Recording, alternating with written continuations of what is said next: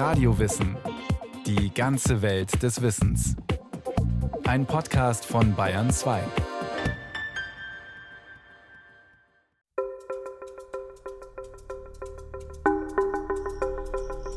Tita Malcheta sitzt aufrecht auf dem wuchtigen Sofa in ihrem kleinen Haus in Soweto.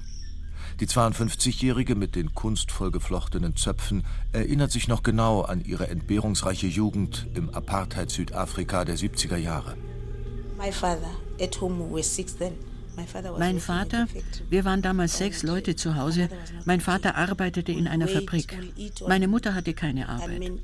Nur sonntags bekamen wir mal eine ordentliche Mahlzeit, vielleicht auch noch am Montag. Die anderen Tage haben wir irgendwas zusammengeklaubt. Wir mussten auf Freitag warten, wenn mein Vater seinen Lohn bekam.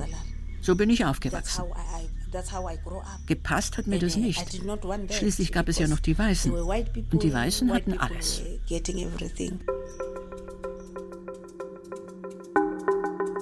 Growing up as a privileged white South African, you know, life was pretty good. Guy Lemp dagegen wächst auf in einer weißen Mittelschichtfamilie und erinnert sich an eine ziemlich angenehme Kindheit. Auch wenn seine Eltern ihm früh die Augen öffnen für die Ungerechtigkeiten im Land. Sie versuchen in verschiedenen Bürgerrechtsgruppen schwarzen Südafrikanern zu ihren Rechten zu verhelfen. Zu Beginn der 70er Jahre schlägt sich auch der junge weiße Student Alec Irvin auf die Seite schwarzer Arbeiter. Wir hatten in den 70er Jahren in Durban angefangen, Gewerkschaften zu organisieren, versuchten an den Fabriktoren die Arbeiter zum Beitritt zu überreden. Du musst schon ziemlich bescheuert gewesen sein, damals einer Gewerkschaft beizutreten. Weil das Management das verhindern wollte und die Polizei meist direkt daneben stand, wenn man sich organisierte. Damals sind nur mutige Leute dazugestoßen. Der angehende Lehrer Alec Irvin fürchtet mehr als einmal um sein Leben. Die weiße Apartheid-Regierung kennt mit Dissidenten keine Gnade. Die Regimegegner vom Afrikanischen Nationalkongress ANC sitzen längst in Haft oder sind im Ausland untergetaucht. Trotzdem finden sich, wie er, immer mehr Südafrikaner in den 70ern gegen die künstliche und brutale Rassentrennung zusammen. Die weiße Geheimpolizei versucht, mit Briefbomben, Folter und Mord den immer breiter werdenden Widerstand zu ersticken. Im Ausland sieht man weitgehend zu. Noch. Dabei hat der ANC schon 1959 zu umfassenden Wirtschaftssanktionen aufgerufen. Aber nicht einmal die politisch Verbündeten in der Sowjetunion oder in der DDR haben es eilig, Solidarität zu zeigen. Sie treiben unter der Hand florierenden Handel mit Südafrika. Die UNO dagegen ergreift Partei. 1962 ruft sie ihre Mitglieder dazu auf, alle diplomatischen Beziehungen ans Kap abzubrechen. Aber das Echo verliert sich in der weltweiten Gier nach Südafrikas Rohstoffen und willkommenen Absatzmärkten. Ein Jahr später, 1963, empfiehlt der UN-Sicherheitsrat schließlich zum ersten Mal ein Waffenembargo gegen Südafrika. Aber es soll noch 14 Jahre dauern, bis alle Mitglieder der UNO schließlich zustimmen, dass keine Computer und keine Geräte mehr an die südafrikanische Armee geliefert werden dürfen.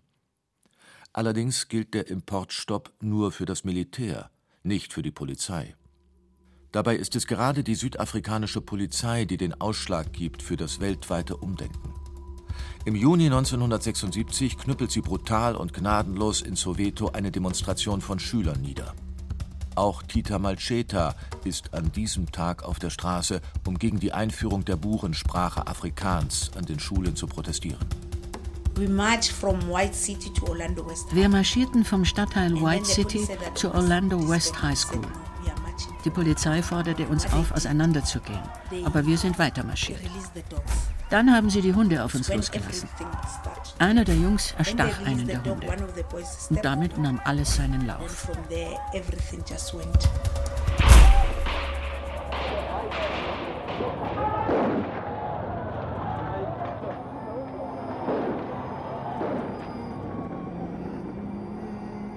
Die Leiche des 13-jährigen Hector Peterson auf den Armen eines verzweifelten Jugendlichen.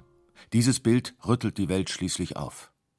Als dann noch der schwarze Bürgerrechtler Steve Biko im Gefängnis zu Tode gefoltert wird, schlägt das Entsetzen um in Empörung. Aktionsgruppen rufen in den Industriestaaten zum Boykott südafrikanischer Produkte auf. Der UN-Sicherheitsrat beschließt 1977 einstimmig ein verbindliches Waffenembargo gegen Südafrika. In der ARD klingt das damals so: No vote against and no abstention. Mr. President, UN-Generalsekretär Waldheim begrüßte das Ergebnis der Abstimmung. Ich hoffe, dass durch die Entscheidung der Vereinten Nationen die Regierung in Südafrika erkennt, dass die Menschenrechte verwirklicht werden müssen. Doch für Pretoria ist das kein Grund, einzulenken. Im Gegenteil. Vom Embargo fühlt sich die Apartheid-Regierung regelrecht angestachelt. Das hat Guy Lamp recherchiert, der weiße, für die Ungerechtigkeit des Rassenregimes sensibilisierte Mittelklasse-Spross von damals. Er ist heute Direktor der Initiative für Sicherheit und Gewalt an der renommierten Universität von Kapstadt. Seit fast 20 Jahren forscht Lamp zu Fragen der Rüstungskontrolle. Auch mit dem Waffenembargo von 1977 hat er sich intensiv beschäftigt. Das Embargo wurde als Hürde angesehen, die man überwinden musste, mit legalen und illegalen Mitteln. Enorme Geschäftsfelder taten sich plötzlich auf. Jetzt müssen einheimische Ingenieure und Mathematiker eigene Militärtechnik entwickeln. Was als Strafmaßnahme gedacht war, kommt ausgerechnet der weißen Elite zugute. Ihre Techniker und Naturwissenschaftler profitieren von der staatlichen Jobmaschine. Im Schatten des Waffenembargos entwickelt Südafrika sogar Atombomben. Der militärische Kraftakt verschlingt Unsummen. Die Apartheid-Regierung pumpt Milliarden in den Rüstungssektor. Geld, das sie sich von ausländischen Banken leiht oder an Lizenzgebühren fortan einspart. Hatte Südafrika bis zum Embargo Waffensysteme in Lizenz gebaut, produziert es jetzt einfach illegal weiter. Die Regierung in Pretoria ist nicht gerade fein bei der Wahl ihrer Mittel. Sie schickt sogar eigene Spione in die Waffenschmieden der Welt. One had military intelligence man hatte den militärischen Geheimdienst. Es wurden Leute angestellt, die verschiedene Entwicklungen stehlen sollten. Es gibt Beweise dafür, dass Artillerieausrüstungen in Nordamerika zum Beispiel gestohlen wurden. Andere bringen ihre Produkte ganz freiwillig ans Kap. Zu diesem Zeitpunkt natürlich längst illegal. Firmen aus Deutschland und Großbritannien wurden des Embargobruchs beschuldigt. Ob sie dabei von ihren Regierungen unterstützt wurden, ist bis heute unklar. Die Rheinmetall-Gruppe zum Beispiel habe mit gefälschten Papieren und über den Umweg Paraguay eine komplette Fabrik zur Munitionsabfüllung nach Südafrika geschleust und Daimler-Benz habe ein Jahr nach dem Beschluss des Waffenembargos zweieinhalbtausend Unimog-Fahrzeuge ans Kap geliefert, deklariert für eine nicht militärische Nutzung. Aber Fakt ist, dass Polizei und südafrikanische Armee schon früher gern auf die Qualität Made in Germany zurückgegriffen haben. Jahrzehnte später werden die beschuldigten deutschen Konzerne in den USA vor Gericht stehen aber die Klage unter Federführung der Menschenrechtsorganisation Kulumani wird 2013 abgewiesen werden, als nicht ausreichend begründet.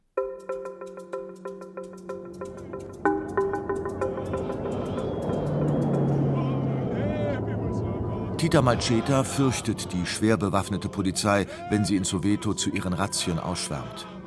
1978 wird die junge Frau zum ersten Mal verhaftet. Vier Monate sitzt sie im Gefängnis. Sie hat sich inzwischen der Black Consciousness Bewegung angeschlossen, organisiert Protestmärsche gegen die Apartheid-Politik und Beerdigungen für die Opfer der Polizeigewalt. 1979 wurde ich dann wieder verhaftet. Diesmal war es wirklich ernst, weil ich für 15 Monate im berüchtigten John Foster Square Gefängnis saß, in Einzelhaft. Es kam nie zu einer Anklage. Aber sie haben gedroht, dass ich bis zu fünf Jahre drin bleiben könnte.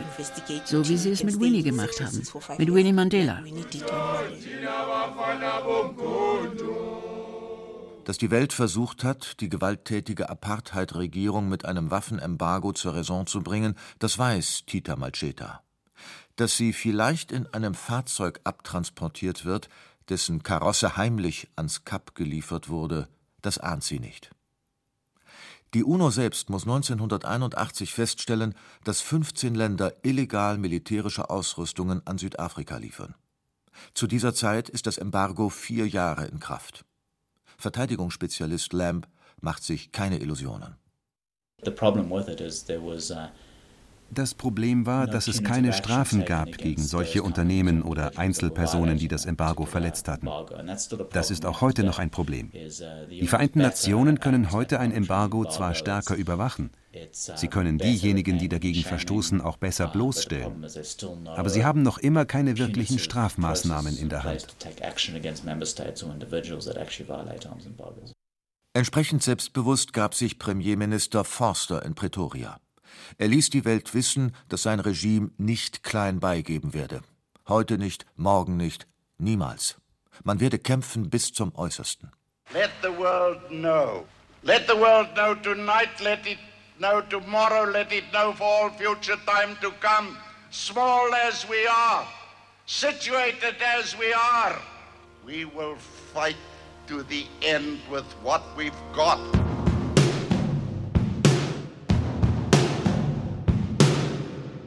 Und die weiße Regierung kämpft Ende der 1970er, Anfang der 80er Jahre an vielen Fronten. Im Innern gegen das eigene Volk, das sich immer militanter gegen die Rassentrennung auflehnt, aber auch im Ausland leistet sich Südafrika kostspielige Kriege. Im benachbarten Namibia, in Angola. Das Geld dafür leiht sich die Burenregierung größtenteils von internationalen Banken, vor allem aus den USA und Deutschland. Die weltweiten Boykottaufrufe von Menschenrechtsgruppen und kritischen Aktionären werden lauter. Doch das schert die Banken offensichtlich nicht. Auch nicht, dass in den USA 21 Bundesstaaten Aktienpakete aus ihren staatlichen Pensionsfonds streichen, die in Zusammenhang mit Südafrika stehen. Bei den rund 300 deutschen Firmen, die am Kap niedergelassen sind, findet die internationale Empörung kaum Widerhall. Sie investieren zum Großteil weiter und machen gute Geschäfte. Wie der Ludwigshafener Chemiekonzern BASF. Der produziert zwar nicht selbst in Afrika, vertreibt hier aber seine in Deutschland hergestellten Produkte. Der Markt als solches war klein, weil er ja im Grunde nur darauf ausgerichtet war, die Bedürfnisse der 5 Millionen Weise und nochmal 5 Millionen äh, des Colored Inder und so weiter war, die irgendwo eine ökonomische etwas darstellten. Ja. Aber der Lebensstandard war natürlich sehr hoch. Das waren schon sehr interessante Geschäfte. Hans-Jürgen Herzog wird 1982 als Abteilungsleiter für BASF nach Südafrika geschickt. Er kommt mit gemischten Gefühlen. Wir sind da etwas äh, widerstrebend, muss ich sagen, zunächst nach Südafrika gegangen, weil äh, gut, wir, wir wussten über, dass da Apartheid stattfindet und so weiter, aber letztlich hatten wir äh, eine Aufgabe zu erfüllen im Rahmen eines Unternehmens und wir haben gesagt, okay, wir, wir äh, sehen uns das an. Es war ein sehr, sehr eigenartiges Umfeld, das wir damals äh, kamen. Meine Frau war, war zu Hause, sie durfte nicht arbeiten und, und sie hat sich dann im Land hier engagiert, in Waisenhäusern, in Soweto, hat dann die andere Seite kennengelernt. Geschäftsleute wie Herzog versucht der südafrikanische Gewerkschafter Alec Irwin zu mehr Druck auf die Regierung zu bewegen. Mit dem Rekrutieren neuer Mitglieder am Firmentor ist es Anfang der 80er Jahre nicht mehr getan. Im Innern steht Südafrika schon genügend unter Dampf. Jetzt muss der Druck aus dem Ausland organisiert werden. Aber die Gewerkschaften stehen nicht selbstverständlich auf der Seite der Radikalen, die den kompletten Rückzug internationaler Firmen fordern. Sie befürchten Nachteile für die schwarzen Arbeitnehmer, die ohnehin genug zu leiden haben. Ein politisches Minenfeld, erinnert sich Irwin. Wir spielten da ein ziemlich ausgeklügeltes Spiel. Auch wir haben Sanktionen gegen Südafrika gefordert. Aber in Gesprächen mit schwedischen oder britischen oder deutschen Gewerkschaften haben wir immer betont, Leute, macht Druck, aber zieht, wenn möglich, eure Firmen nicht ab. 1984 spitzt sich die Situation in Südafrika zu. Zwar werden ein paar der umstrittenen Rassengesetze abgeschafft, zum Beispiel das Verbot von Mischehen, aber mit einer neuen Verfassung will die weiße Minderheitsregierung ihre Vormachtstellung festigen und ausbauen. Bürgerrechtsgruppen rufen zu Boykotten auf. Kirchen organisieren gewaltfreien Widerstand. In den Townships brennen Barrikaden, wütet das Militär. Die Regierung unter Peter Willem Botha verhängt den Ausnahmezustand.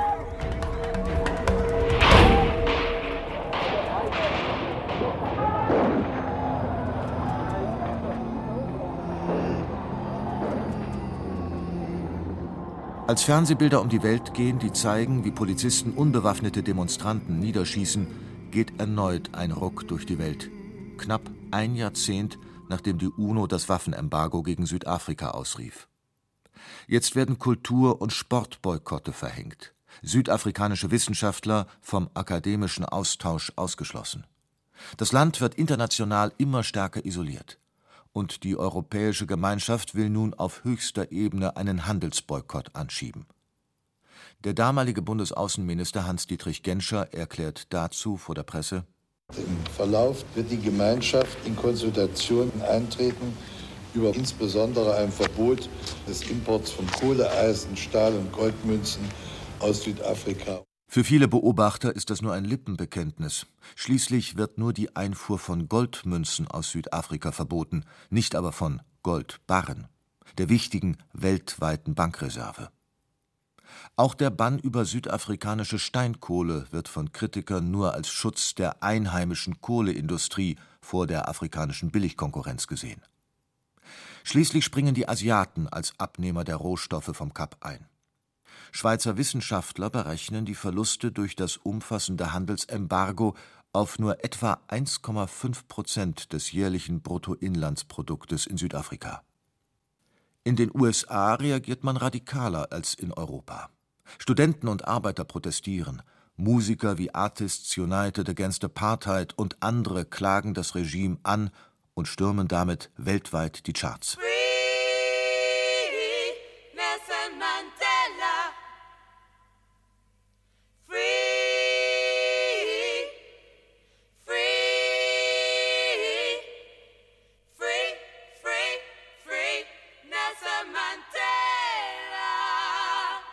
Aus Angst, ihr Image zu beschädigen, ziehen sich schließlich 300 US-Firmen bis zum Ende der 80er Jahre aus Südafrika zurück.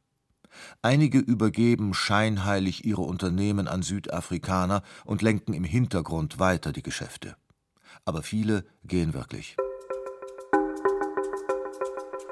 Und zum ersten Mal beginnen auch Tita Malcheta und ihre Familie in Soweto die Folgen der internationalen Sanktionen zu spüren. Was sie bisher nur vom Hörensagen kennen, wird plötzlich dramatische Realität.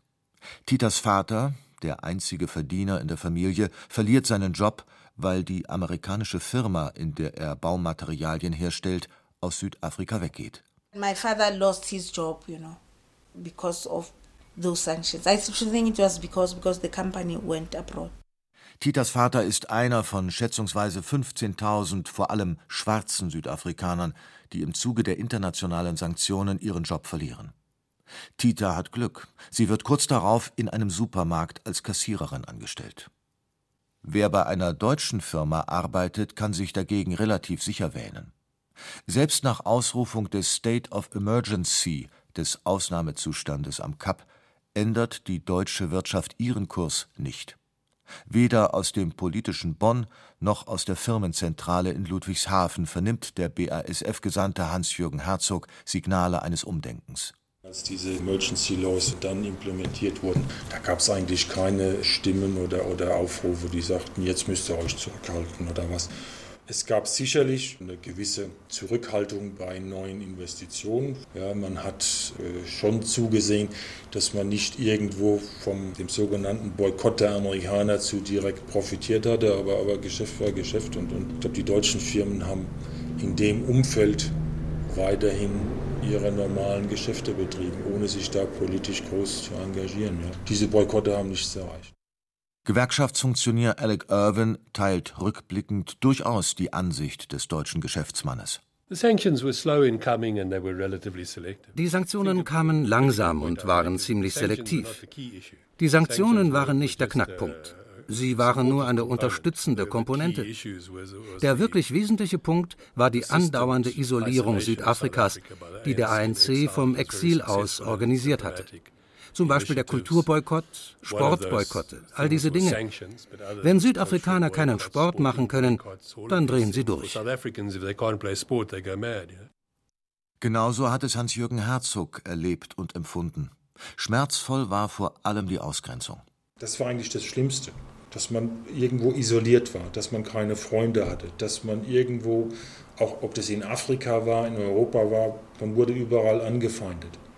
Ja, das war mehr diese emotionale Seite. Auf der wirtschaftlichen Seite äh, für die Leute hier, den Mann in der Straße, jedenfalls den Weißen in der Straße, die haben wie eine Made im Speck gelebt. Das war Fool's Paradise. Die haben das eigentlich überhaupt nicht registriert. 1989 wird es Herzog zu viel. Die zunehmenden Aufmärsche von Rechtsradikalen, das allgemeine Klima, das Unrecht. Er verlässt mit seiner Familie das Land. Was der Rassentrennung kurz darauf nach mehr als 40 Jahren aber endgültig die tönernen Füße wegschlägt, ist schlicht und einfach das fehlende Geld. Der aufgeblasene Unterdrückungsapparat, die horrenden Militärausgaben haben Südafrika an den Rand des Ruins getrieben. Das Regime kann seine Auslandsschulden nicht mehr im Zaum halten. Europäische und US-Banken ziehen sich zurück, streichen ihre Kreditlinien. Der Apartheidstaat ist bankrott. 1993 steht Südafrika bei seinen ausländischen Geldgebern mit rund 25 Milliarden Dollar Schulden in der Kreide. 1994 wird zum ersten Mal von allen Südafrikanern ein freies Parlament gewählt. Und die sogenannte Regenbogennation feiert ihren neuen Präsidenten, Nelson Mandela.